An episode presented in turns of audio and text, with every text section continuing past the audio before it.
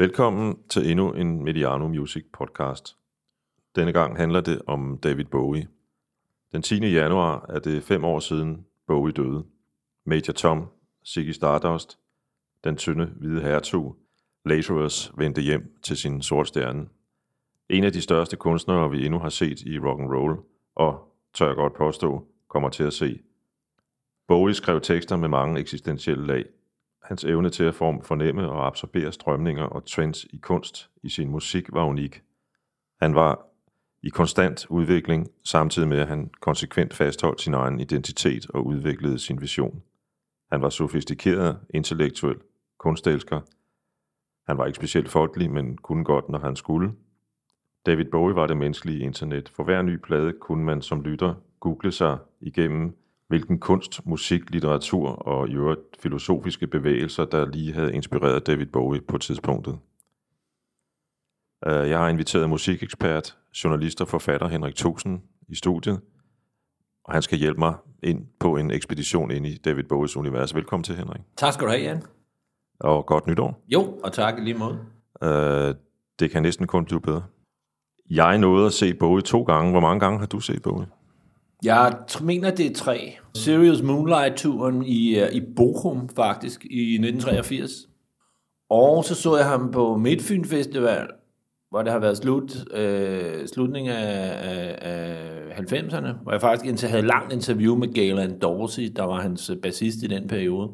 Som synger duet med Matt Berringer på hans nye album. Nå, gør hun det? Ja. Ja, hun var meget... Jeg kan huske, at der er nogle folk, der siger, har du interviewet hende? Wow! Og hun var super cool dengang, kan jeg jo... Og Og så har jeg set ham i Vega, ganske simpelthen, i uh, Storvega, hvor der var et eller andet specialhalløj, så jeg kan ikke helt huske, hvornår det var. Jeg er slet ikke misundelig. Så det var selvfølgelig fedt at være til stede der. Jeg, jeg kan godt huske koncerten, og jeg forsøgte også at jeg skaffe mig... Jeg kan ikke huske, hvordan det lykkedes mig at få billet, men uh, det havde jeg i hvert fald. Jeg så ham i Idrætsparken omkring nitten halvfems, uh, måske et, et par år før. Jeg kan ikke helt huske årstallet, men det var efter Let's Dance, hvor han... Hans øh, forrige turné havde været noget omdiskuteret, og så lavede han sådan en, hvor man simpelthen kunne skrive et postkort, og så sende det et eller andet sted hen, og så kunne man ønske nummer. Så spillede yeah. han dem. Det, det, var, det ville have været lidt nemmere i dag med internettet. Um, og det synes jeg egentlig var en okay koncert. Og så så jeg ham med Tin Machine i Saga. Uh, det kommer vi tilbage til lidt senere.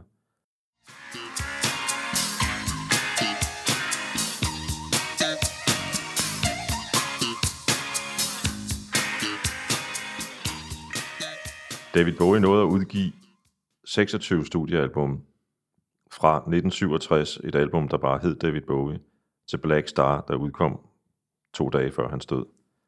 Det er selv sagt ikke muligt at gennemgå øh, alle seksogtyve fra den ene ende til den anden, så skulle vi optage seksogtyve afsnit.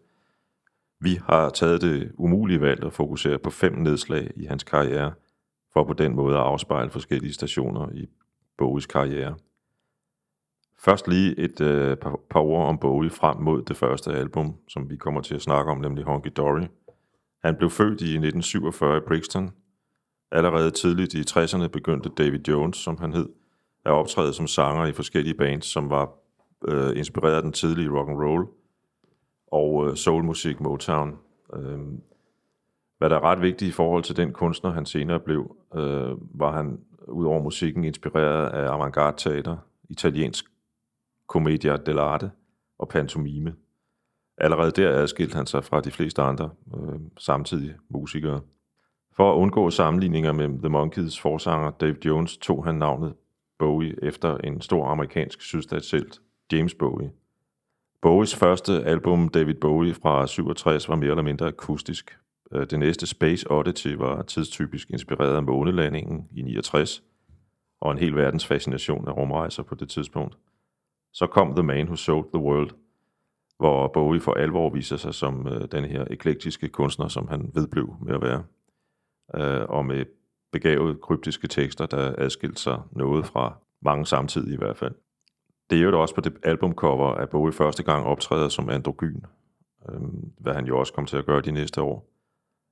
Og øh, jeg vil lige nævne, inden at vi øh, nærmer os øh, Hunky Dory, at øh, det er så også her på Space Oddity, nej undskyld, The Man Who Sold The World, at han kommer til at arbejde sammen med Mick Ronson, guitaristen, yep. som får stor betydning for ham. Det må man sige. Og trommeslageren øh, Woody Woodmansey. Og ikke mindst, og måske først og fremmest, produceren Tony Visconti, der kommer til at få endnu måske større betydning for Bowie end Mick Ronson.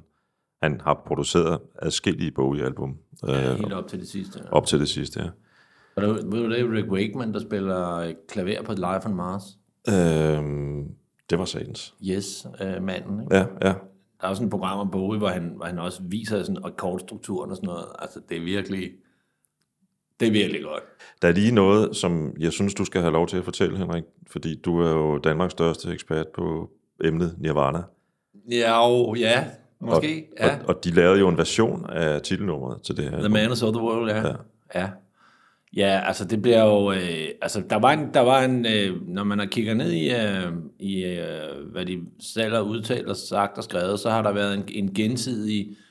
Kæmpe fascination af, fra Bowie til uh, Kurt Cobain og, og omvendt.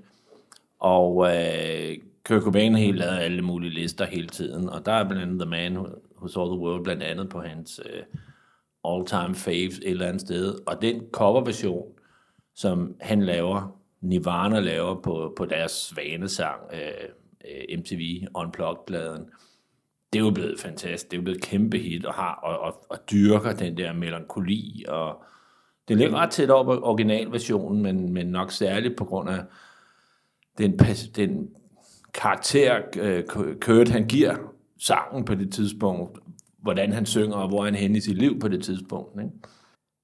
Jeg synes, vi skal lytte til et nummer fra Hunky Dory, inden vi begynder at tale om albummet, nemlig Changes.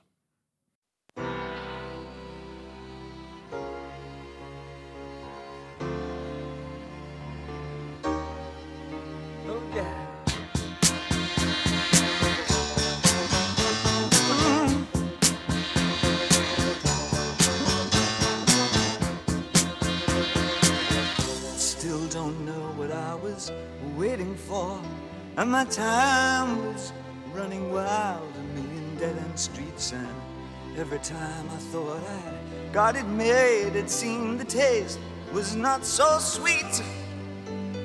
So I turned myself to face me, but I've never caught a glimpse of how the others must see the faker. I'm much too fast to take that test. Changes. Turn and face the strange. Changes. Don't wanna be a richer man. Changes. Turn and face the strange. Changes. It's gonna have to be a different man. Time may change me, but I can't trace time.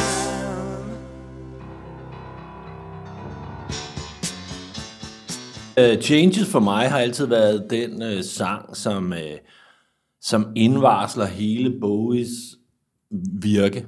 Altså, det peger både bagud til Major Tom og så videre, men i, men, men i, i den grad øh, altså indvarsler han sit, sin, øh, både sit, sit liv og i, i hvert fald sit kreative liv, ikke? Hvor han, hvor han synger der med turn and face the strange uh, changes øh, og, og, og, og det her med time may change me, but I can't trace time. Altså, strange fascination fascinating me.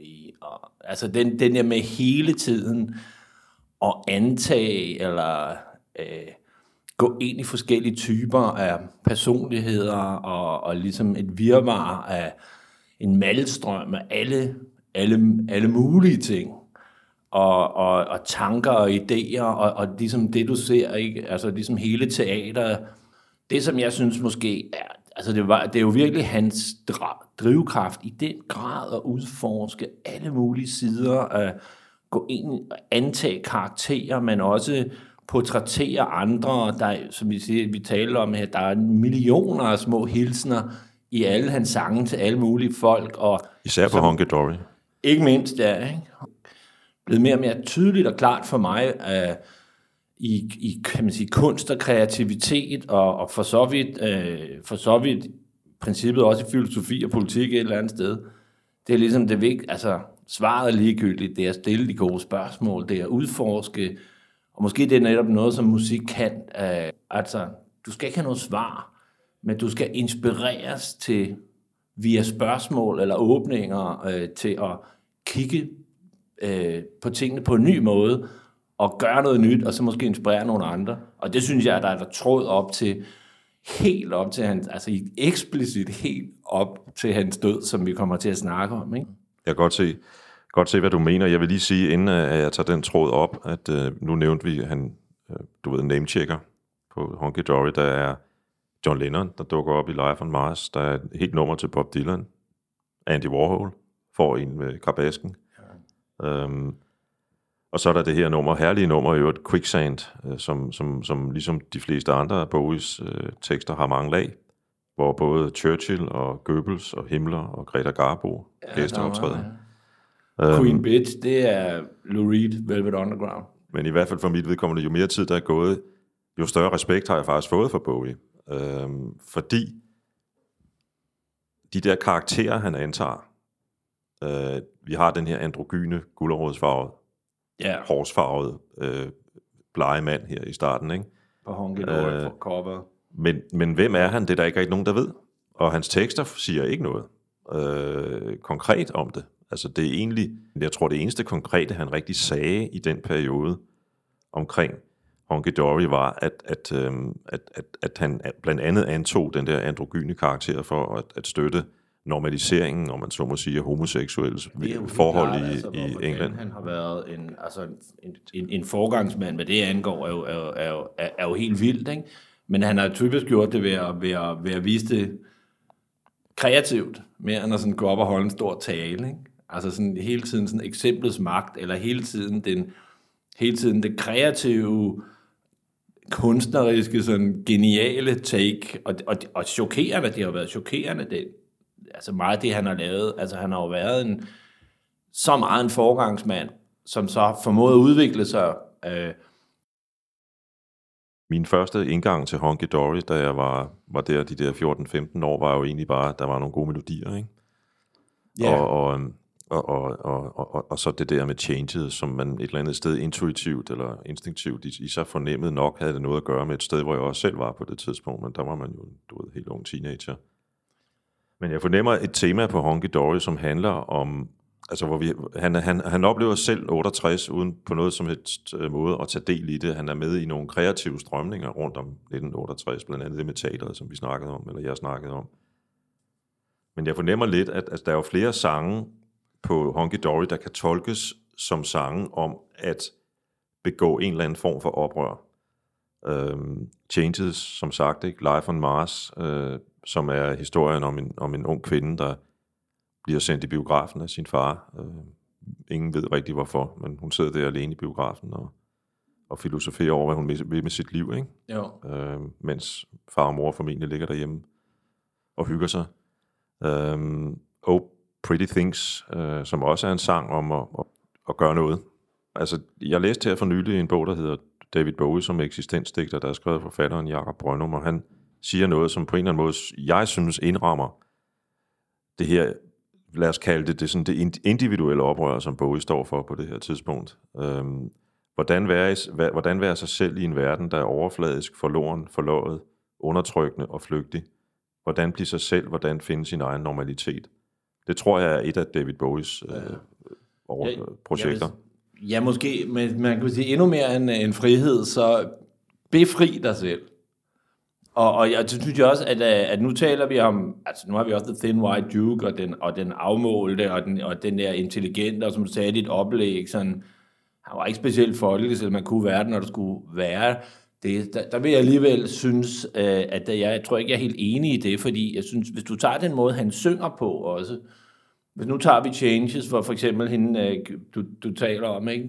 They're immune to your consultation, uh, they're quite aware of what you're going through. Uh, altså, men, men han kan jo synge, han kunne jo synge med, med en passion og med en inderlighed, som ikke nødvendigvis ville være gennem hele nummeren på et sang, men et eller andet, altså, hvor han virkelig kunne synge ind, så man føler, det her, det handler om mig.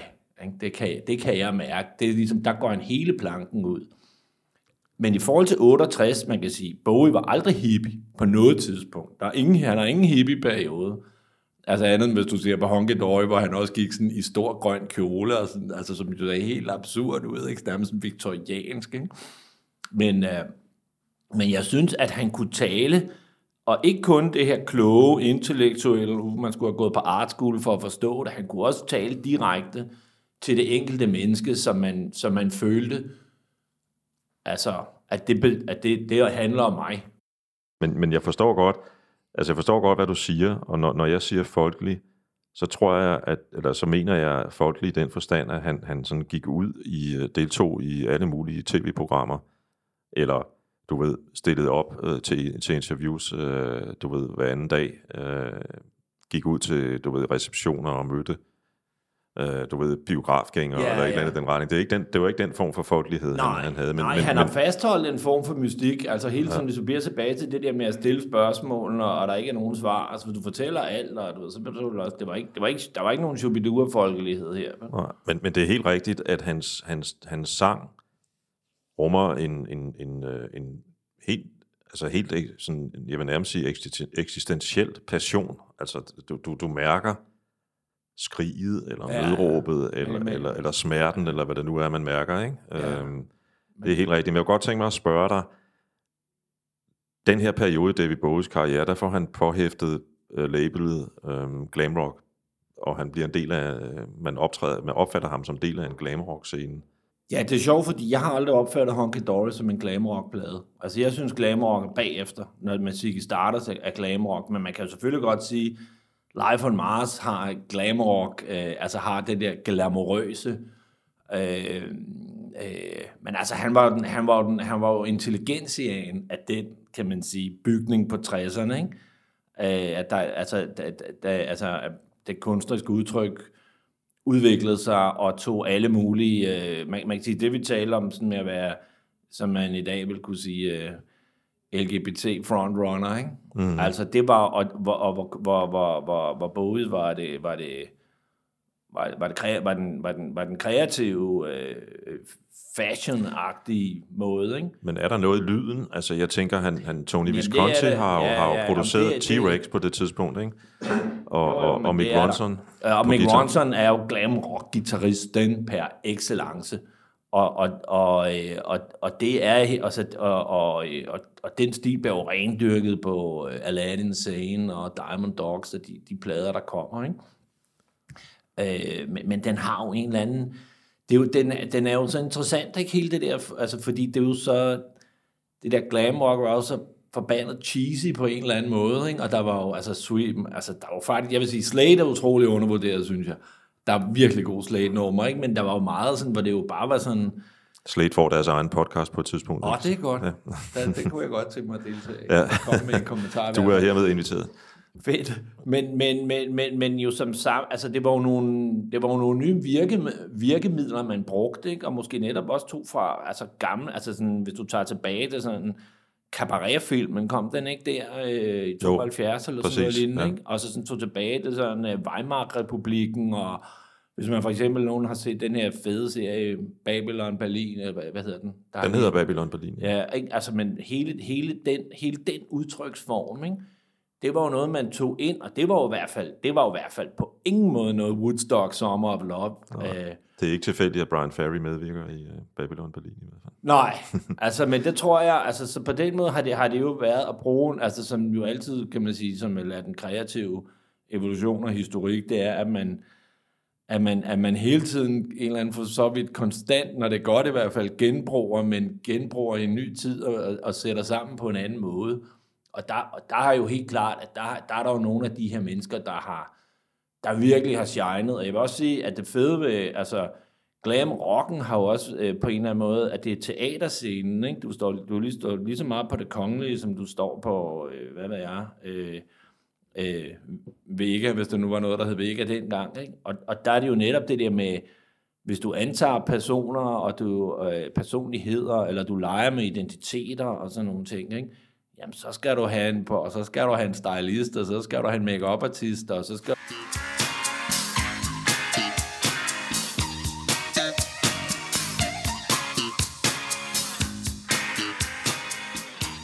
Jeg skal tage et Bowie-nummer, der betyder mest for mig, så er det Life on Mars, som er fra, fra den plade, som er fra enoghalvfjerds, men sjovt nok bliver single i treoghalvfjerds. Ikke?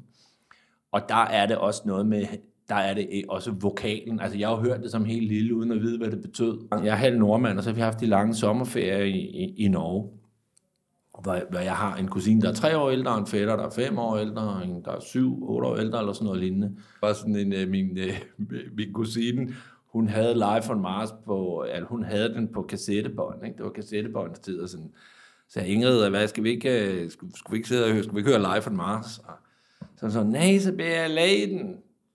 Så jeg sådan, altså bliver jeg træt af den, ikke? Så bliver jeg, så jeg, øh, så jeg kan huske, jeg brugte sådan nærmest sådan hele seks uger, som er ti-årig eller et eller andet, på at planlægge, hvordan jeg sådan enten kunne få lov til at høre Life on Mars, som jeg sådan enten lovede hende noget, eller jeg vandt over hende i kortspil, eller jeg bare havde sørget for ikke at være en irriterende lille fætter, øh, tre år yngre dansk fætter i, i noget tid, ikke? Så der var noget der, der bare trak som, som, som vanvittigt. Så jeg synes, jeg ville bare lige gerne lige øh, at nævne den. To the girl with the mousy hair, but her mommy is yelling no, and her daddy has told her to go, but her friend is nowhere to be seen. Now she walks through her sunken dream to the seat with the clearest view, and she's hooked to the silver screen. But the film is a saddening bore, for she's lived it ten times or more. She could spit in the eyes of fools if they ask her to focus on sailors fighting in the dance hall. Oh man, look at those gay men go. It's the freakiest show. Take a look at her.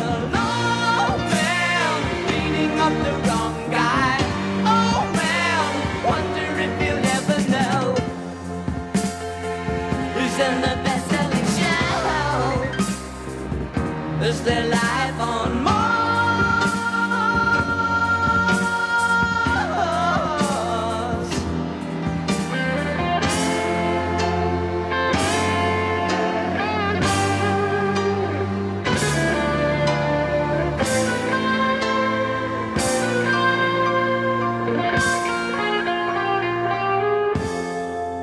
It's on America's tortured brow, Mickey Mouse has grown up a cow.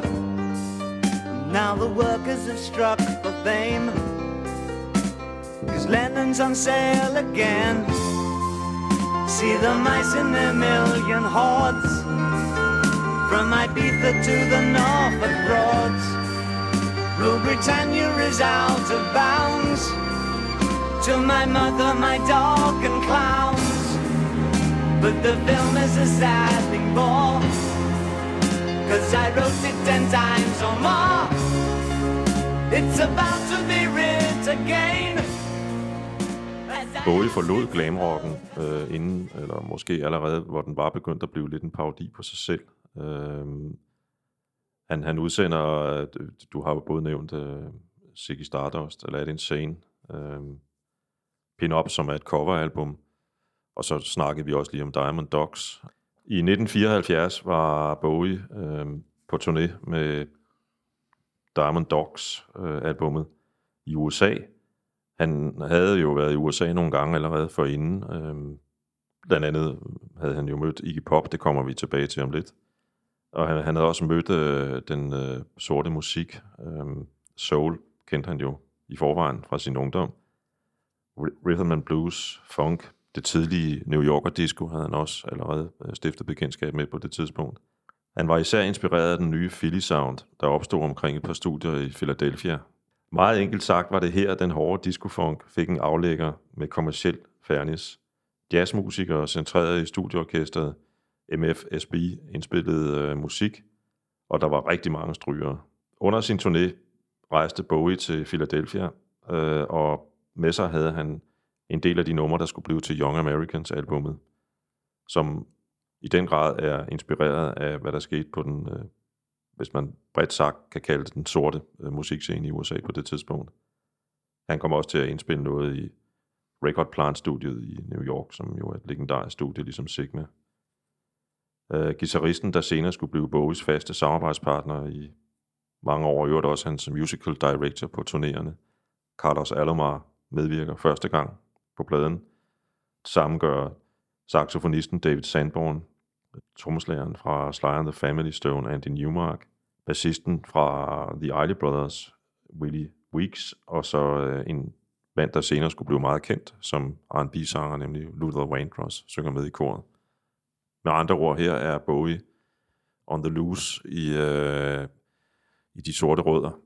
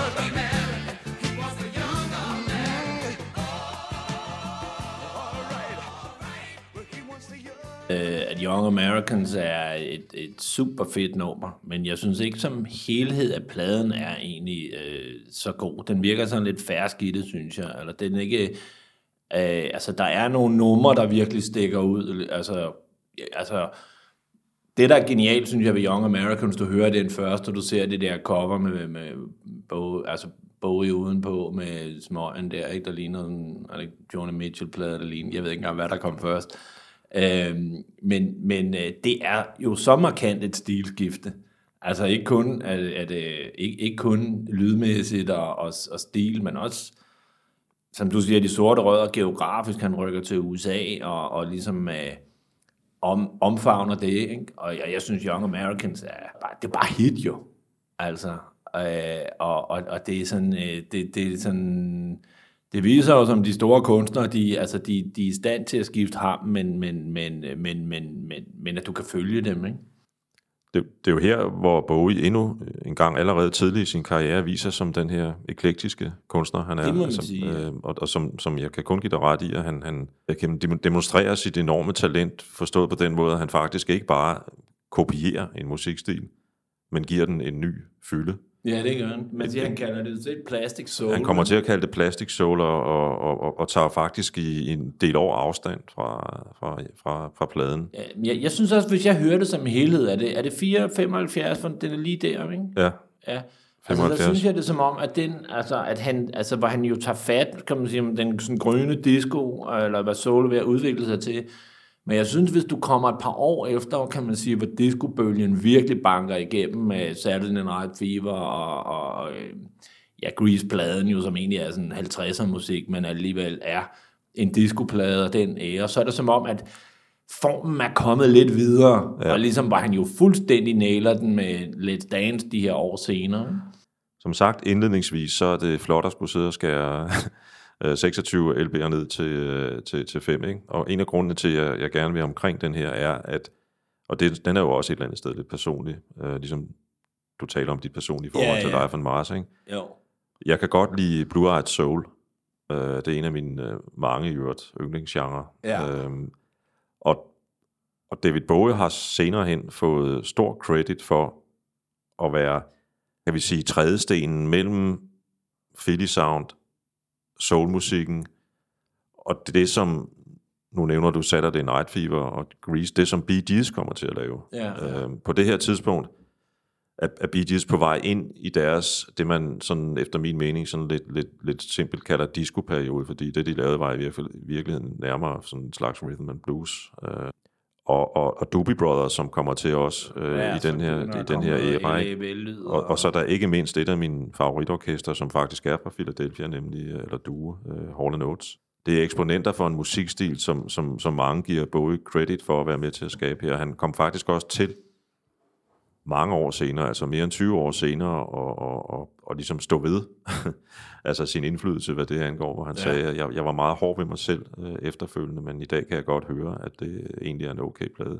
Ja. Der er jo det specielle ved den, at den, den, den er indspillet på et tidspunkt, hvor hans øh, kokainproblemer er voksne, og det har blandt andet Visconti jo fortalt om, hvordan at, øh, hvordan at øh, han simpelthen var vågen hele tiden. Altså, han sad i det studie fireogtyve timer. Ja, det er jo nogle syge misbrugs, og ja, der så møder han senere. Ja, præcis. Ikke? Og så møder han en øh, bror i ånden, øh, John Lennon, midt i sin øh, Long Lost Weekend, som, ja, ja. Er, som er lige så afhængig af coke på det tidspunkt. Og de bonder. De mødes i øvrigt ved en Elizabeth Taylor-fest. Øh, ja. Det lyder meget glamagtigt. Ja. og øh, Lennon øh, bliver inviteret med ind, og, og, og, og Bowie rydder nogle numre væk. Der, der var i virkeligheden to andre numre, der skulle have været med på det her album, som, som, som han erstatter med sin version af Across the Universe, og så den ja, ja.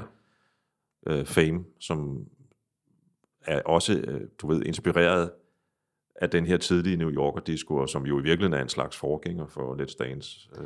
Det er det, jeg, jeg synes også Fame, at jeg synes Fame er virkelig værd at, at bemærke, fordi for mig så er Fame ikke, ikke kun altså sådan forløber for det senere Let's Dance. Jeg synes meget, at, at Fame og i udtryk og form er rigtig meget forløber for øh, sådan noget som Talking Heads og, og den David Burns ekspressionisme og den der nærmest sådan lidt råben eller bydeform, imperativ. Og jeg synes, altså de numre, jeg synes Young Americans, og, der, man kan, og det er sjovt, fordi Young Americans og Fame, altså der er langt mellem de to numre, ikke? Og det er for mig de to sådan kernenumre på den plade, ikke?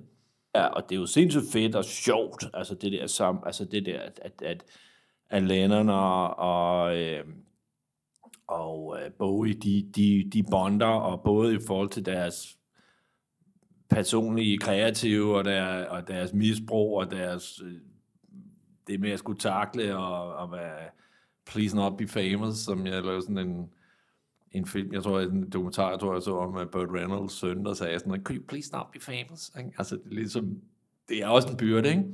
Men, men der, det er jo virkelig et godt, det er jo, det er jo virkelig, det er jo virkelig et godt mix, ikke? Og, og er der noget i Fame, der minder om noget gammelt Lennon? Altså, ikke? Han har lige lavet rock'n'roll der, han, ikke?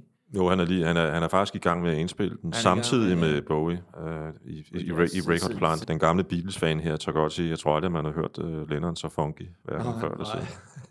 Måske uh, Whatever Gets You Through the Night. Uh, men, men, men altså, det, det synes jeg, det, ja, nej, det er rigtigt. Jamen, det, og det synes jeg, det, det er et fedt match, for det er jo tit, når sådan nogle superstjerner mødes, ikke? Så er det ligesom, det lidt mere har sådan, ja, celebrity eller sådan fascinationens ting, ikke? Hvor det er jo ikke nødvendigt, hvis det, de har lavet sammen, der, altså det er jo ikke nødvendigt, hvor de, hvor de kreative øh, kræfter, de forenes og gør det til et højere niveau, altså synes jeg tit, altså når man har set, ikke? Men her, det, det er sådan, der kan man godt se nogen, der har inspireret hinanden.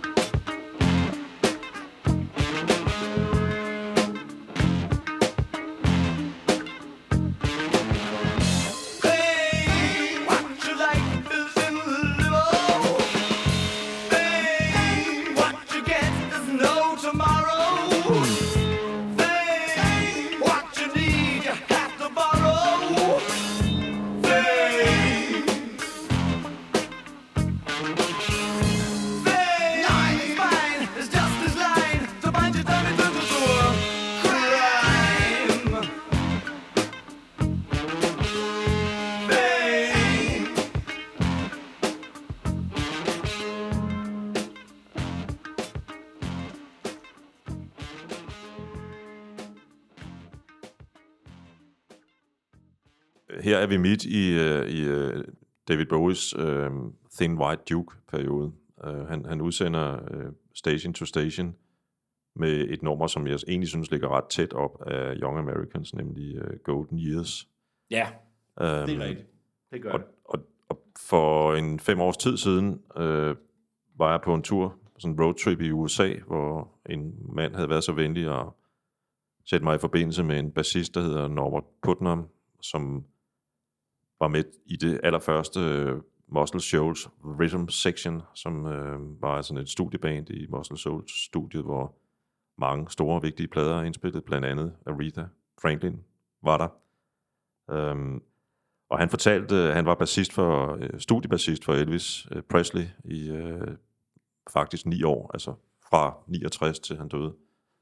Um, og han fortalte en lille anekdote, som har relevans, eller relevans i forhold til, til, til David Bowie, fordi ja, det er, det er lige enoghalvfjerds cirka, har Elvis et projekt, han gerne vil lave. Jeg kan ikke helt huske, at det gik ud på. Men det var normalt sådan, at hvis han, den nye Elvis der, efter sit comeback, efter de der mange dårlige film, det var som regel sådan, at hvis han sagde, at han ville have det sådan og sådan, så blev det sådan. Men R C A meddelte tilbage, at de ville satse alt på denne her unge, blege, britiske kunstner med det orange hår. Og det sendte Elvis ud i en stor øh, krise, øh, at han skulle give sig i forhold til den der mærkelige, den der, mærkelige den der, hybrid. Den der mærkelige hybrid mellem alt muligt, ikke? Men så, det, det, der så er, er det sjove i den her sammenhæng, er, så hører han Golden Years, og så kontakter han faktisk øh, David Bowie. Øh, det er, hvad hedder han, øh, countrymusikeren Dwight Yoakam, der, der, der en kort overgang bondede lidt med Bowie. Okay. Øh, der i, i halvfjerdserne. Ja, ja. Det er ham, der fortæller, at, at, at David Bowie fik det der opkald fra Elvis' øh, en, en eller anden medlem af The Memphis Mafia. Ja, ja. Men han var simpelthen nødt til at sige nej, fordi alle kunne se, hvor han var på vej hen der syvoghalvfjerds. Han dør jo også i august syvoghalvfjerds. Ja, ja.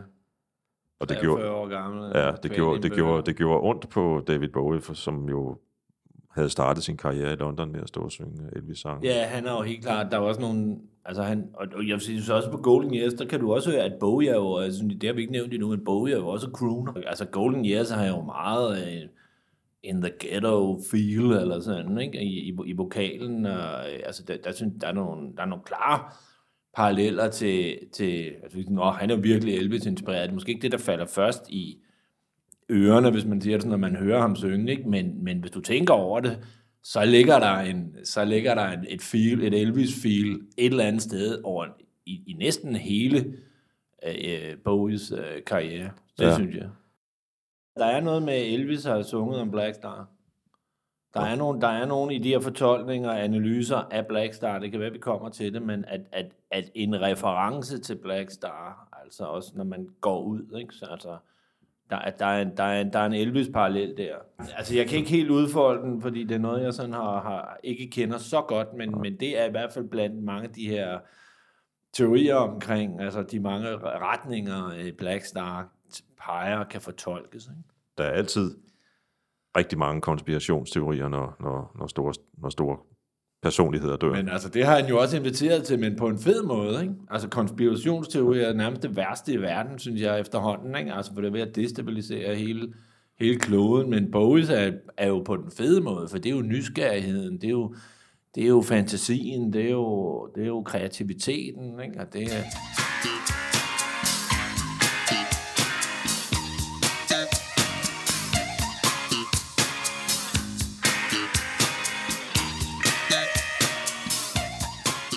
Vi er på verden på en ny måde, hele tiden. Nemlig, og lige præcis med det som tema, eller hvad kan man sige, overskrift, er vi jo på vej ind i Berlin-perioden. Det er vi, ja. Øhm, der er et mellemspil, hvor han er kommet så langt ud på stoffer, at han faktisk ikke rigtig kan huske, siger han, indspilningerne af ja, han... Golden Years og ja. Albummet som sådan, Station to Station. Øhm, Han kommer med nogle fascistiske udtalelser. Det gør han, ja. Og det gør Clapton i øvrigt også. Det gør han, ja. Det starter det der rock against racism. Og ja, og hvor... hvor man National sige, Front var rimelig stærk dengang. Det var, det var et parti, der på et tidspunkt lå til at få flere stemmer end de liberale, som normalt er det der lille parti ved siden af de to store partier. Ikke? Øh. Ja, det er sgu grotesk, at det er, altså, der må man sige, der, der er den der lege med personligheder kommet, der er kæden, der kan hoppe kæden af, ikke? Det er sgu svært at sympati ja. for det der, ikke? Han har, han har jo undskyldt senere hen. Øhm, det er måske også på sin plads. Ja, det var nok på sin plads. Man kan sige, det eneste positive, der måske var, det var, at, at der kom den bevægelse, du snakker om, ud af det, og en del af den britiske nyrock der, sidst halvfjerdserne, begyndelsen af firserne, tilsluttede, tilsluttede sig jo den bevægelse, altså Jam. Ja. Yeah. Det hedder The Jam, øh, The Clash og Tom Robinson for eksempel, ikke? Jo, jo, Tom Robinson meget kraftig, det var jo virkelig, det var jo meget, det var jo sådan direkte politisk jo. Men det er en helt anden Bowie, øhm, der indspiller de her tre Berliner-album, som man kalder dem. Det er jo kun det ene af dem, der rent faktisk kun er indspillet i Berlin. Ja. Øhm, han, han, han, via en mellemstation øh, i Schweiz, hvor han flytter til, øh, ender han i Berlin og, og, og sammen med Iggy Pop. Det gør han, ja. De bor i en lejlighed sammen. Det er, altså, Iggy Pop er også med på uh, Station to Station-turen. Ja.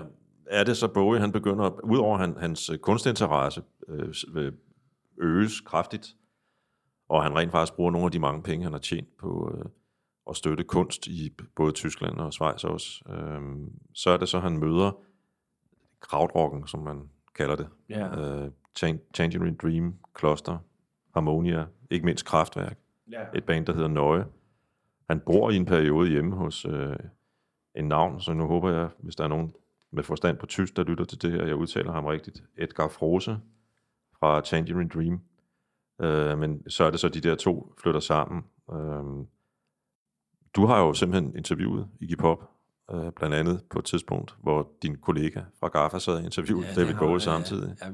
Men det er rigtigt, vi havde en sjov ting øh, på, altså, i nitten nioghalvfems, fordi der, der var både øh, Iggy og Bowie... Øh, albumaktuelle, og så fik vi lavet det på den måde, at, med, at Jan Opstrup, han, han, han rejste til New York og snakkede med David Bowie, og jeg rejste til London og snakkede med, med, med, med, med Iggy Pop.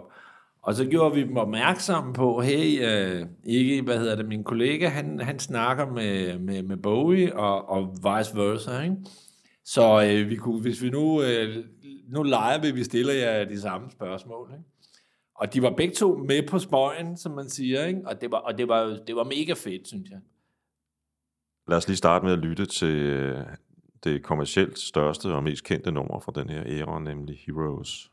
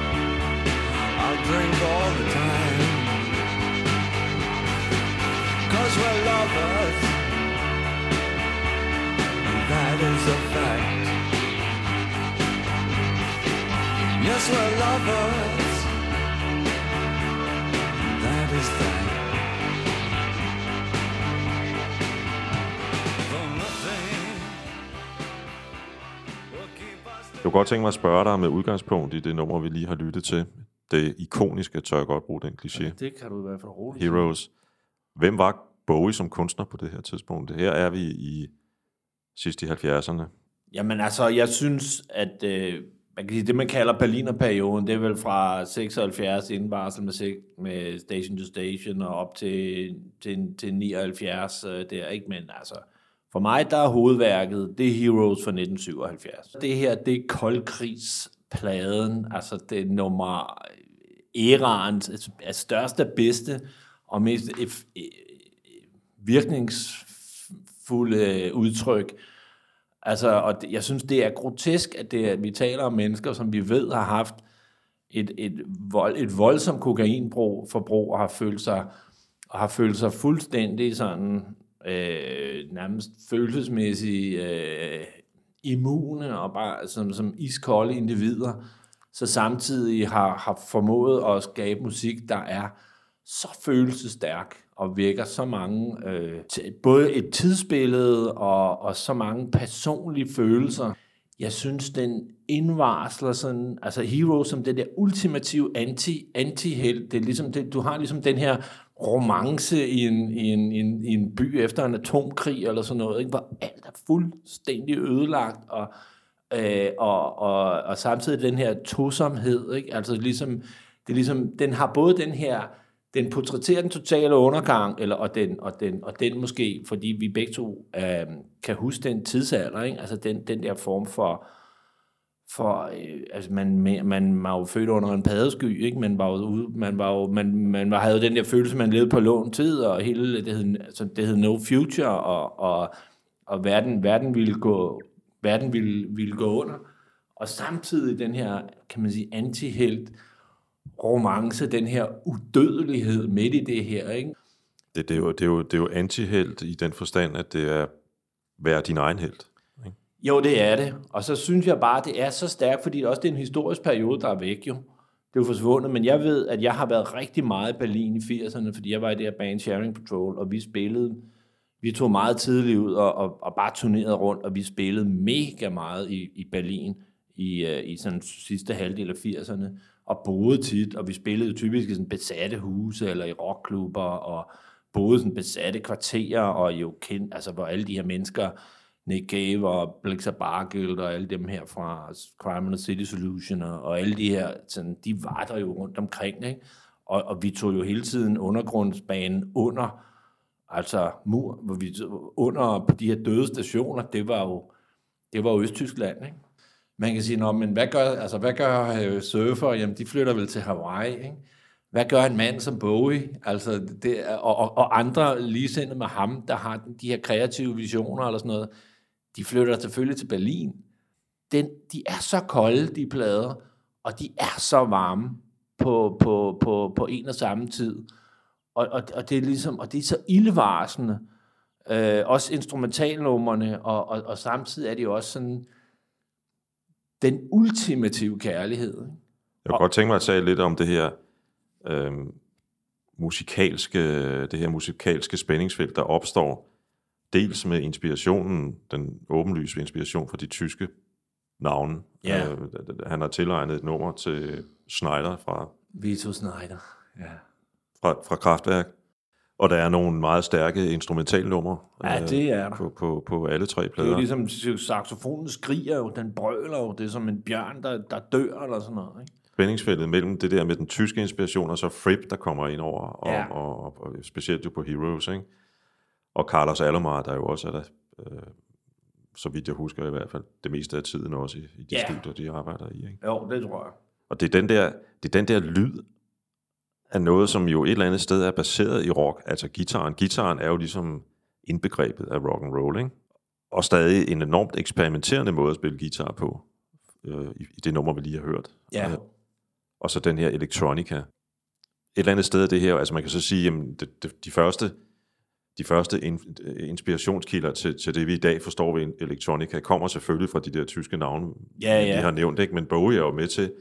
lidt ligesom Young Americans i forhold til, til, til Holland Oates og Bee Gees, som jeg snakker om før. Så er han jo også med til ligesom at sætte en ny standard for det, der senere hen går, går hen og det bliver man sige. Den du elektroniske sige, altså, scene. Heroes kommer meget bekendt før The Man Machine, som jeg synes er Kraftwerks absolutte hovedværk. Men jeg synes også faktisk, det er meget sjovt, når vi, altså, hvis vi tager hele det her krautrock, som det bliver kaldt, ikke? Og, det, og det elektroniske, og det tyske, og det germanske og sådan noget, ikke? Da vi talte om for lidt tid siden om, om Hunky Dory, så var det Woody Woodmansey og Rick Wakeman og, og mange af de folk, der har været altså bedt i historien for det, der hedder prog, prog rock. Ikke? Og de der flader fra prog rock, altså når det begynder at blive elektronisk, Rick Wakeman for eksempel, der spiller klaveret på, på, øh, på, på Life on Mars, altså så at, at tænke det der store øh, symfoniske, eller kan man sige, scenarie, der, der, der, der er jo klart en kobling over til King Crimson, you know, Fripp, ikke? Det er jo kæmpe, kæmpe prog-navn, ikke? Over til det tyske der, ikke? Så, så han er allerede sådan snuset mm. tidligt, og, og, har, og har kendt, og har holdt øje med, hvad de folk laver. Jeg synes, der er en, en, en meget fin historie fra ham selv. Han har fortalt den flere gange faktisk, om hvordan teksten til Heroes blev til. Jeg skal lige huske at sige, at øh, som regel skrev Bowie sine tekster på stedet, altså i studiet, som mange i øvrigt gør. Altså man, man har noget, et oplæg fra et klaver, eller det var så dengang, ikke? Fra et jo, klaver jo. Eller en guitar, ikke? Og så udvikler man teksterne, mens man er der. Han så ud gennem vinduet i Hansa-studiet, øhm, Tony Visconti stod sammen med sin, for nu at bruge et gammeldags udtryk, elskerinde, nede på gaden. Han var gift, men på vej ind i en skilsmisse. Øhm, og, og det inspirerede... De står og, ja. De står og kysser dernede, ikke? Ja, det fordi... blev symbolet på anti-romancens ja, ultimative. Men så alligevel et eller andet, måske den her lille grønne plante, der alligevel gror op til noget nyt, ikke? Altså... Øh... Ja, fordi de... ja jo, men det er jo det der udstille elendigheden eller forfaldet, og så samtidig, spi- og så samtidig spiger håbet, ikke? Jeg har, jeg har stillet dig over for det der fuldstændig urimelige krav, at du skulle vælge et nummer øh, fra Heroes ud over. Altså Heroes, fordi som du selv skrev til mig, der er, vi kunne lige så godt spille alle sammen næsten, ikke? Men altså fra Vito Snyder, som er så at sige instrumental, ikke? Der bliver bare sagt Vito Snyder, og så kommer... så kommer der fire, tre numre. Mm. Men altså, de har forskellige titler, men altså, det kunne lige så godt være, hvis det var en Pink Floyd-plade, så kunne det hedde Echoes part øh, et til syv, ikke? Eller fire. Men det synes, jeg synes, det er, det, det er virkelig, virkelig udtryksfuldt, og, og passer til, øh, altså, til sådan, altså, den her, ja, både far og skønhed, ikke? Altså det, det er lige før, hvis du tager Ringenes Herre, eller et eller andet, siger, there's dark times ahead of us, eller, eller øh, øh, Game of Thrones, eller et eller andet, altså den, den stemning. Jeg tror, jeg, vi har valgt øh, Nøje Køln. Nøje Køln, ja, præcis. Ja. Som, er den, som egentlig er den sidste, at det for, for mig at se, at det, at det saxofonen, den brøler, altså det er ligesom sådan, det, det, det, det, det, det er en dødskamp, den skriger, ikke? Og, og så er der den her den her altså vanvittige skønhed i kulden.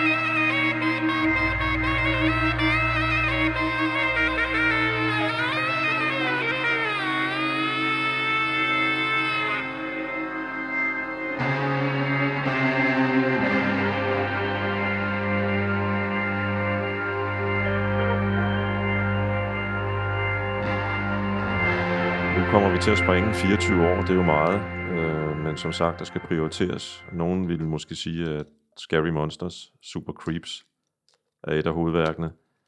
Øh, andre, at man umuligt kan overse, tillade sig at overse Let's Dance, øh, som udkom i treogfirs, øh, fordi den blev så stor en kommerciel succes for David Bowie, øh, som den gjorde, og bragte ham et helt nyt sted hen, musikalsk.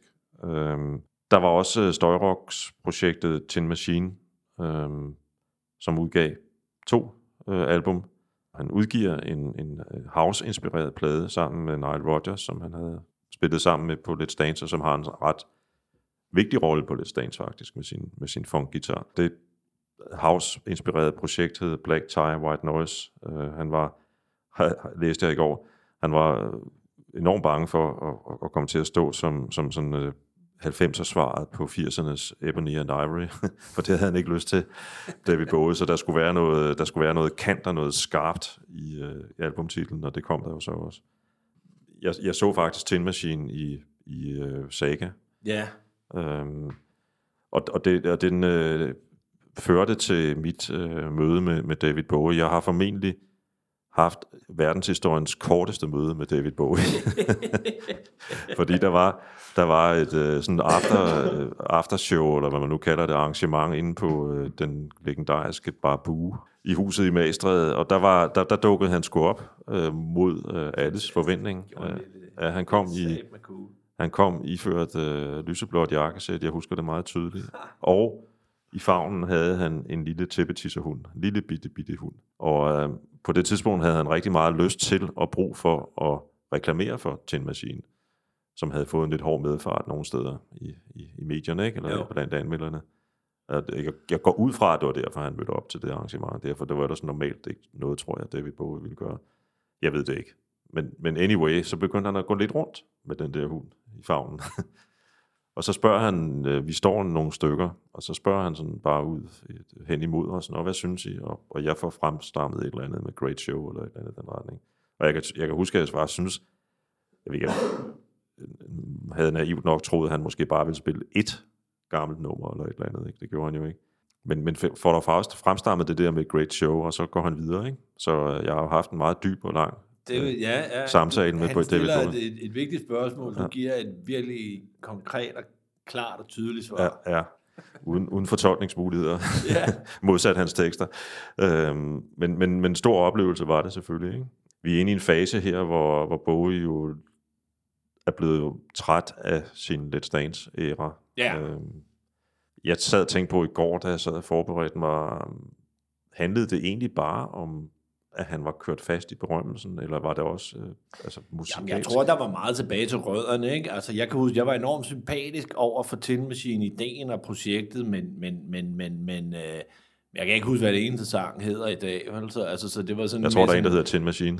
øh, øh, altså, fed idé, øh, super sympatisk ting, men, øh, men, men mere sådan, det viste sig at være en sjov afstikker, end, end han... end at det hold virkelig var i stand til at skabe noget, der ville være sådan... der vil stå virkelig godt i eftertiden. Men, men øh, han havde jo brødrene Sales, Hunter og hvad hedder den anden, kan jeg huske, altså den rytmesektionen fra, øh, fra Iggy, øh, Lost for Life-perioden, øh, ikke? Altså tilbage til øh, Berliner øh, æren, som vi talte med, ikke? Som, altså bass og trommer, ikke? Og de kan, de kan, de kan sat med lægge en bund, ikke? Jo, men, og han laver en, et album, som mange, som på det tidspunkt har dyrket den, sådan, den der nye, meget hårde techno-scene nok ville sige var et vigtigt album, nemlig Earthling. Ja, som, som, det har jeg hørt mange sige, ja. Jeg kan øh, også synes, jeg hørte den en del. Symbiose uh, mellem amerikansk uh, industrial og europæisk hardcore. Ja. Uh, Prodigy, som jo er det store navn der, ikke? Uh, Helt klart, ja. Um, Firestarter. Den, den, jeg har set uh, Prodigy live to gange, fordi de tilfældigvis har været på nogle festivaler, hvor jeg har været, og jeg kan godt forstå, hvad det er, folk tænder på i den der... Det. I det der hårde øh, danse, øh, hvad kan man sådan sige, rave-agtige udtryk, ja, der, ikke? Men, men, men det var ikke en plade, der sagde mig noget, det må jeg indrømme. Altså jeg kunne godt lide den, men jeg vil sige, altså, og jeg kan sagtens se den kobling, og jeg kan huske det, især når du siger det også, at hvor mange der var der i den. Men, men for mig, jeg vil ikke være eksperten til at udtale mig om den ære, men, men det var sådan en følelse af, at... Øh, at måske ikke det er blevet plader, hvor, hvor der står sange, som vi husker, nu snakker Heroes, Young Americans og, og så videre. Ikke? Altså en af myterne om, at han, om ham er jo også, at han går til mange koncerter faktisk i den der periode, ja, specielt altså hjemme i New York, ikke? Men, øh. Men jeg tror også, det er en meget fed periode, der, kan man sige, fordi der har han alligevel også, der har han blevet så i situationstegn gammel, eller udgivet så meget, at man bliver lidt mere tilgivende på en måde, ikke? Altså du kan, hvordan følger du en Let's Dance op, eller... Og for så vidt han var også for hug for Tin Machine, ikke? Fordi der er han stadigvæk jo, han er ikke engang, hvad er han, hvor gammel har han været, altså, han er født i syvogfyrre, ikke? Og det, han, har været, han har været fyrre år gammel, eller sådan noget lignende, ikke? Det er ligesom, man forventer, øh, det er ligesom, når, når han er kommet sådan op i, når vi kommer op og begynder op mod år to tusind, og det, ikke? Så er det sådan, så er der sådan respekt, godt, godt gået, ikke? Men vi forventer ikke, at, at der skal være en ny Let's Dance på hvert plade. I to tusind og to, september, udkom Eden. Det var et album, som jeg kom til at lytte meget til, da det udkom. På det tidspunkt havde jeg egentlig ikke, modsat dig, lyttet særlig meget til David Bowie siden hans uh, Tin Machine uh, eventyr. Um, og kom til at og synes rigtig godt om det faktisk. Um, mange ser det som sådan et post uh, nine eleven album, hvad det jo også er, for det, ja, det kommer jo lige efter et, et års tid senere, ikke? Jo. Um, Måske især amerikanske kritikere hørte en, en angst, sådan helt grundlæggende menneskelig angst i, i hans sange, og, og han har jo så senere hen understreget, at ingen af sangene er skrevet efter nine eleven. Men han bor i New York jo. Han bor i New York, der, og, og han kan sagtens forstå, hvorfor man, man tænker på den måde, ja. Fordi der er i, i visse af hans numre her, det kommer vi tilbage til, er der jo også en, en, sådan en, en øh, eksistentiel spekulation over øh, livet, og, og ikke mindst dets afslutning.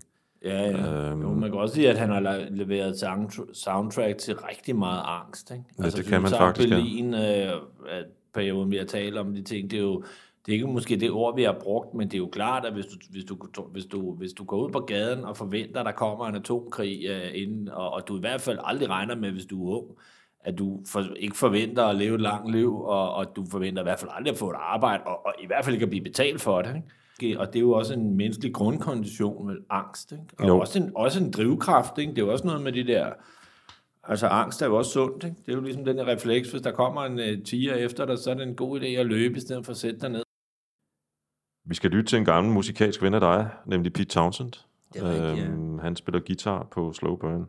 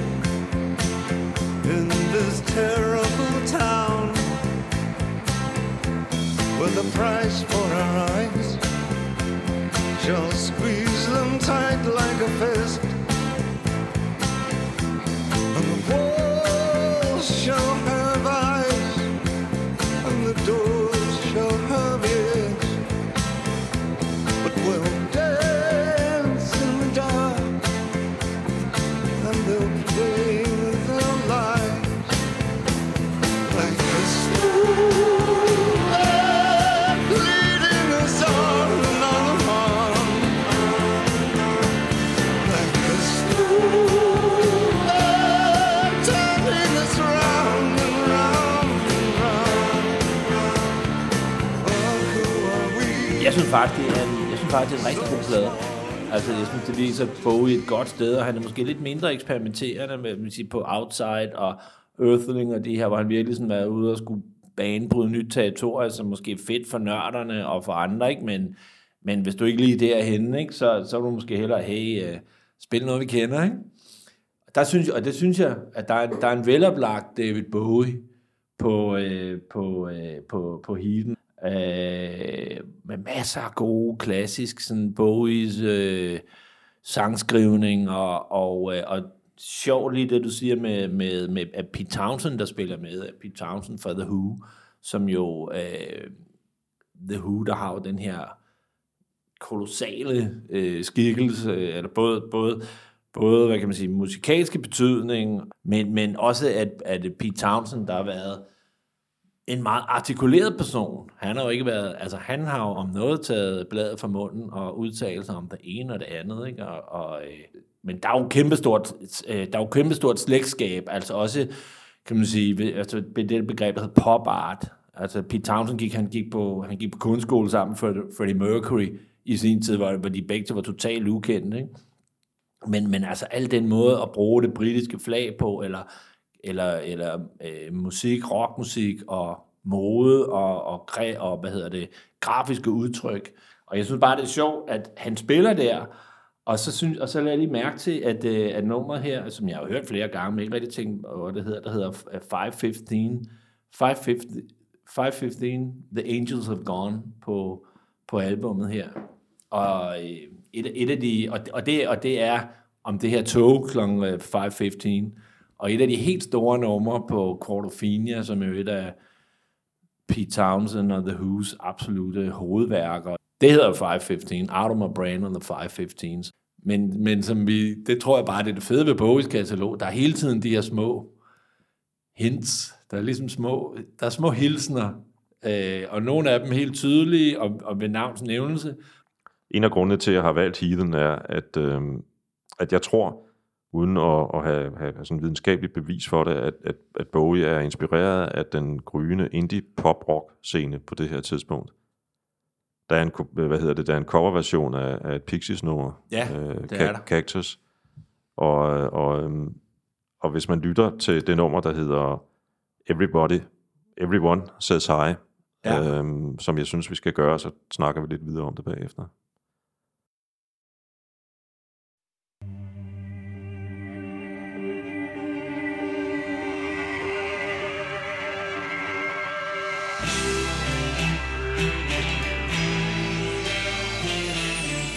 Said you took a big trip. They said you moved away. Happened oh so quietly, they say.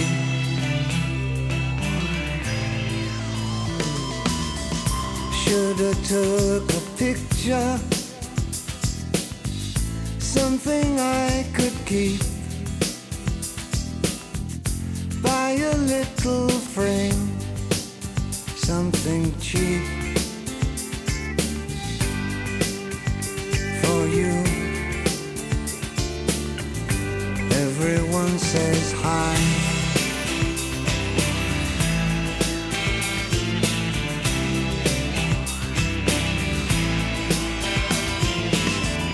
Said you sailed a big ship.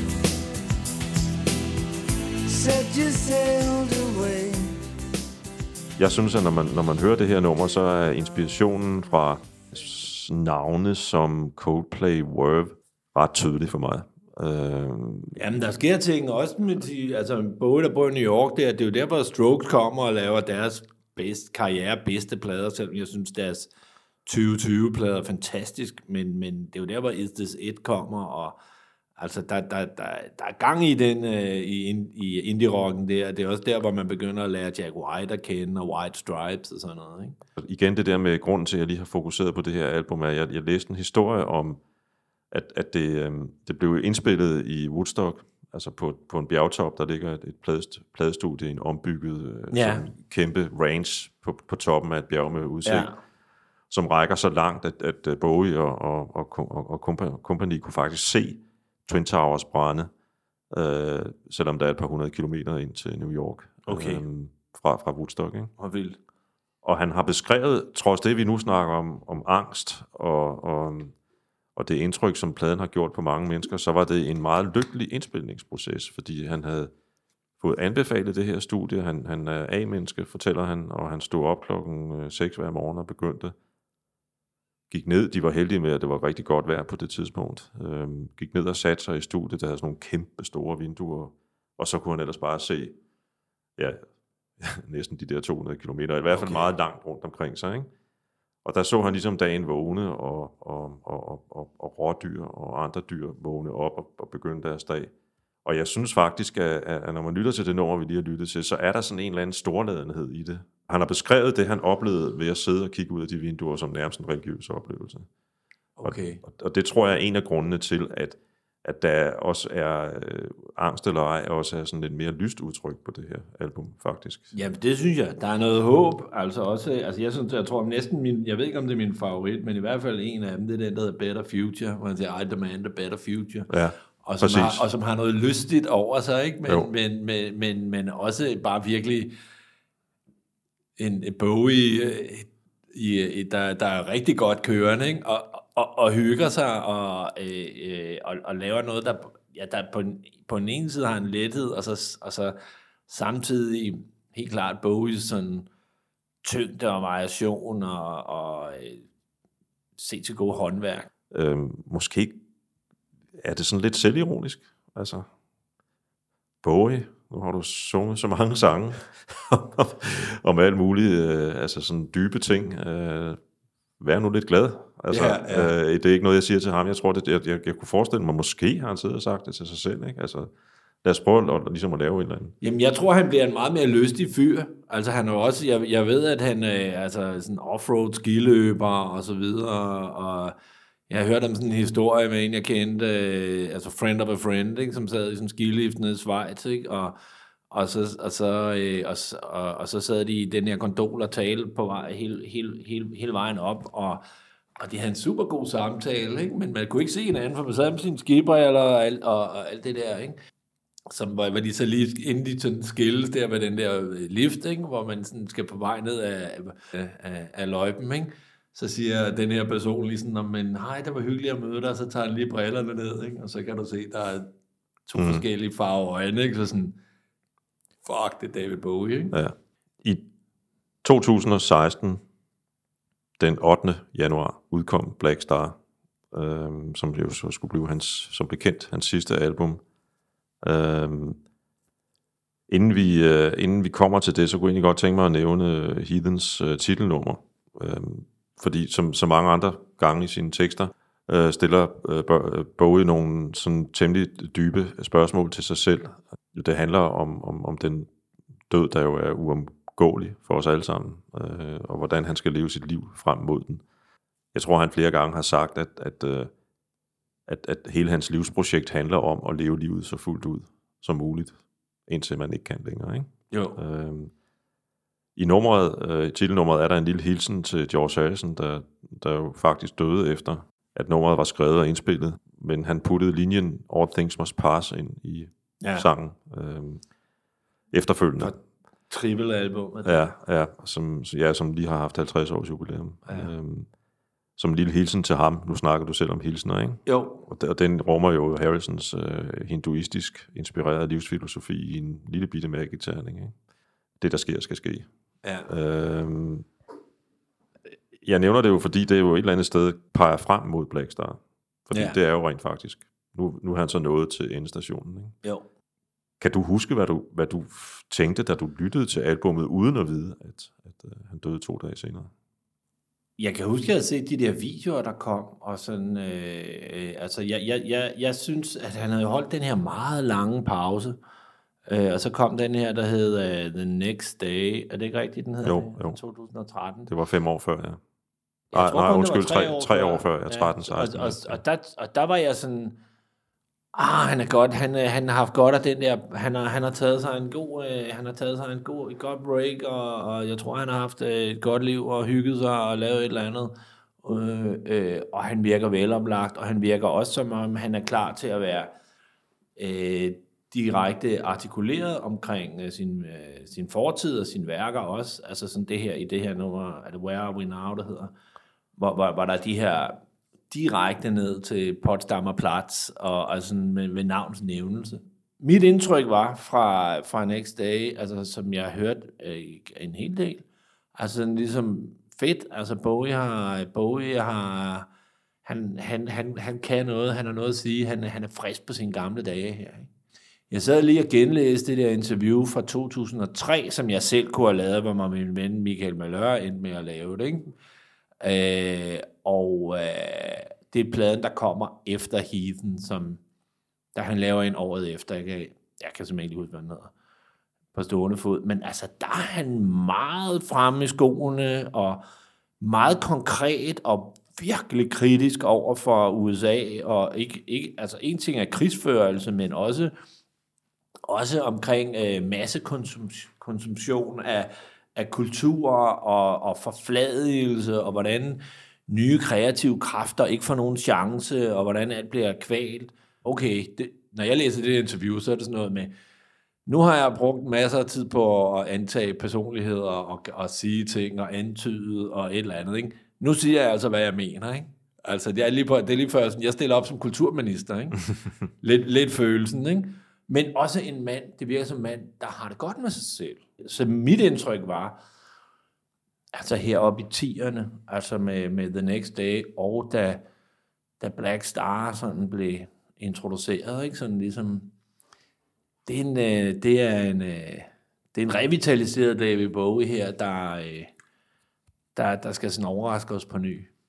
Men vi ser jo, øh, jeg så også de der, jeg så videoen til, til, til Lazarus. Det er jo scary. Øh, den er virkelig scary, altså det er jo en dødsmesse. Øh, at, at, at ingen kunne jo vide, at, at, at, at han ville dø to dage efter, det album udkom.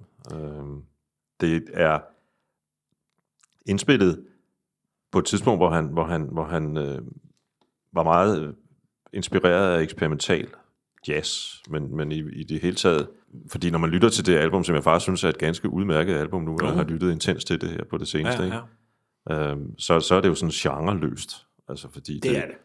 De sidste par numre har jo har sådan en nærmest en poppet feeling. Og hans, hans øh, herlige saxofon er jo også over det hele, ikke? Der, der er sådan noget øh, industrial over det også, og noget, der, der er også sådan lidt folk i det, og, og hiphop inspireret er han jo også, ikke? Øh, og, og, og man ja, må sige, især Kendrick Lamar inspireret ja, det, det her album. Øh. Ja. ja, altså det der med, han laver, som jeg synes er interessant, med sådan, han, øh, han udtalte, at øh, altså, jeg, jeg vil hellere have jazzmusikere til at spille rock, end øh, rockmusikere til at spille jazz, ikke? Mm. Eller ligesom, det giver en anden feeling, ikke? Altså sådan, uanset du har det. Hvis du er super rockmusiker, så kan du, så kan du sikkert finde ud af at spille alt, men hvis du voksede op, og du bare... Det er jo meget lokale New York-musikere, der ikke som sådan har været meget bekendt, sådan kæmpe stjerner. Der var også en uh, teaterforestilling med, med, med samme titel. Eller ikke, den hed ikke Black Star, den hed Lazarus, ligesom nummer ja. Der, ikke? Øhm, og, og det nummer er jo med i den forestilling. Det, det er faktisk sidste gang offentligheden ser David Bowie øhm, til premieren på det teaterstykke. Det er... Jeg tror nærmest en præcis en måned før han dør. Okay. Sammen med, ja. med, med, med sin kone. Um, og, og, og, men, men, men, men jeg synes helt, at jeg har også set en dokumentar om indspillingen af albummet, øh, der kom ret kort efter faktisk, at, at, at Bowie døde. Altså indløbet er en, en, en, en mand, der godt vidste nok, eller han ved godt, at han er syg, men, men han er jo slet ikke klar over, det er så tæt på på det tidspunkt. Så, så i virkeligheden er den jo indspillet med en masse altså energi, og, og, og, og den, den sådan David Bowieske vilje til at, at, at, at hive alt muligt ind øh, og, og skabe noget nyt. Og, og han, han sagde jo også, at han, han var jo meget enormt inspireret af de der unge mennesker, han stod og spillede sammen med, altså meget mere, end han regnede med, at han ville inspirere dem. Ikke? Øhm, så det er jo også en mand i, i, på den led i god form. Ikke? Så begynder det at gå hurtigt, som det jo desværre ofte gør. Med det den gør det jo med nogen, ja. ja. Forfærdelige sygdomme der. Ikke? Ja. Øhm, så et eller andet sted er det...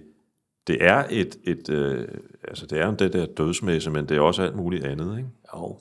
Altså jeg synes det er sådan, altså øh, det, det, det er uden sidestykke, det hvad der sker, øh, at at, øh, øh, at at det han, at det jo tyder på, at det er hans kone og Tony Visconti og så måske hans læge, der har vidst hvor slemt det stod til, men at at at at andre ikke har vidst det. Øh, og at han på en eller anden måde kunne et eller andet, kan vi sige, narre offentligheden og os andre, fordi nu har vi en mand, der siden nitten syvogtres har antaget alle mulige type, typer karakterer og iscenesat det ene og det andet ud fra det ene kreative greb efter det andet og fra den ene geografiske og historiske kultur, ikke? Så hvor er han på vej hen nu, ikke? Så når han kommer og, sådan, og raller, ikke? Det er sådan, nå spændende, han tager fat om det, ikke? Altså sådan, det er jo ligesom det er jo kunstneren, der, der, der har...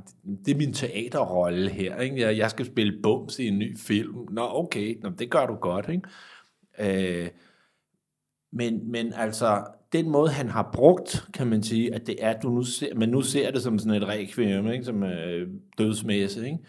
Men, men den måde, han har, hvad han har efterladt, øh, kan man sige, med, altså hvis, hvis, man, hvis man nu tror på den der tanke, som jeg tror ret meget på, mere, jo, altså jo mere jeg selv har beskæftiget mig med at skrive og spille musik og, og alt muligt, ikke? Altså jo mere jeg kan få udtrykt og lavet og dokumenteret og, og hvad jeg nu kan have refleksioner, og så få det enten i form i et eller andet, ikke? Altså det er vel det der, altså hvad skulle ellers være meningen med tilværelsen, kan man sige.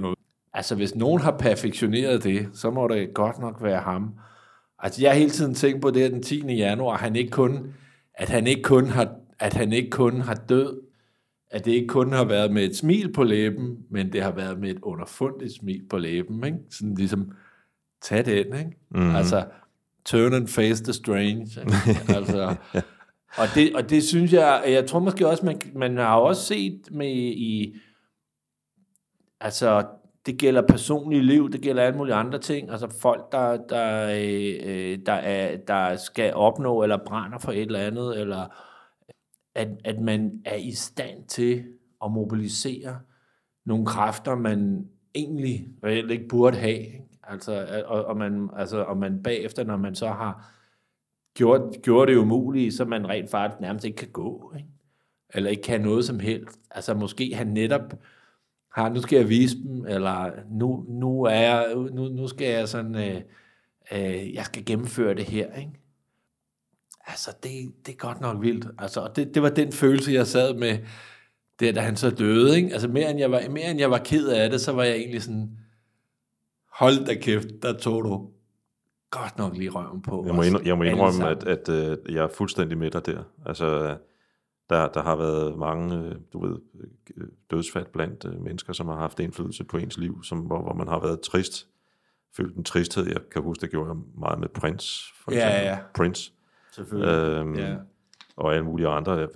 John Lennon er jo, kom, der gik lang tid, før jeg kom over det, ikke? Men, men, ja. men, men i forbindelse med Bowie her, der havde jeg egentlig også den der fornemmelse af, at du, du tog sgu bagdelen på os alle sammen der til sidst, ikke? Din det, det kunne være, at, hvis man som, ligesom... Orson Welles og Citizen Kane, øh, der film fra enogfyrre, der i alle, mange år blev set som verdens bedste film, ikke? Så hvis jeg husker rigtigt, så er det sidste, han, det sidste, han siger, øh, det er fuldbragt. Og det kunne Bowie måske have sagt der, og så, så kan jeg godt slukke for, altså, jeg behøver ikke engang slukke for respiratoren, fordi jeg trækker ikke vejret mere. Hvis det ikke er inspiration til at leve livet fuldt ud, og, og blive ved med at hvad er nysgerrig og tro og til sidste instans. Jeg, jeg, jeg synes faktisk, øh, vi næsten ikke, jeg synes næsten ikke, vi kan, vi kan slutte den her podcast på en bedre note. Lad Bowies øh, afsked med os, og i øvrigt, hvad han øh, bedrev i hele sin lange karriere, være øh, vedblivende inspiration for os alle sammen. Og jeg, jeg synes, vi skal slutte med Lazarus nummeret, øh, hvor han øh, starter med at synge Look Up Here, I'm in Heaven. Ja. Yeah. Det tror jeg sgu også, han er.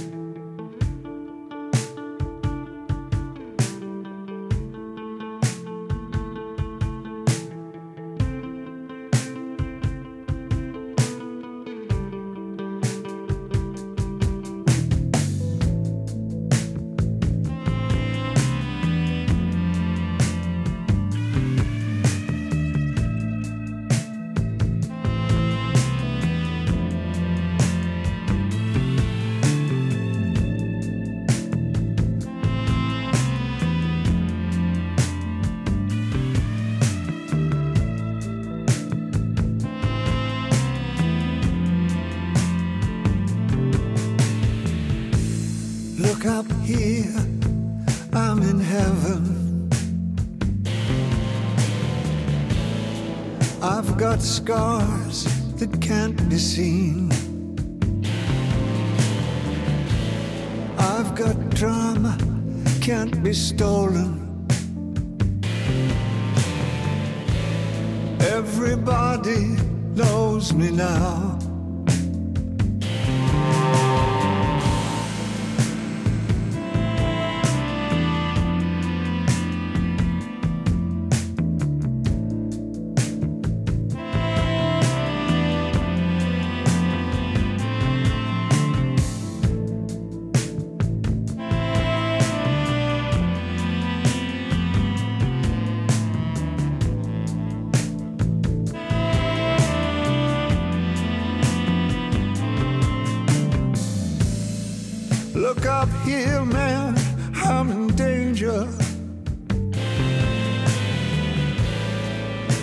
I've got nothing left to lose.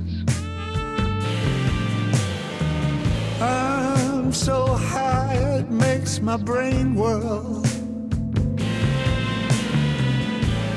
Drop my cell phone down below.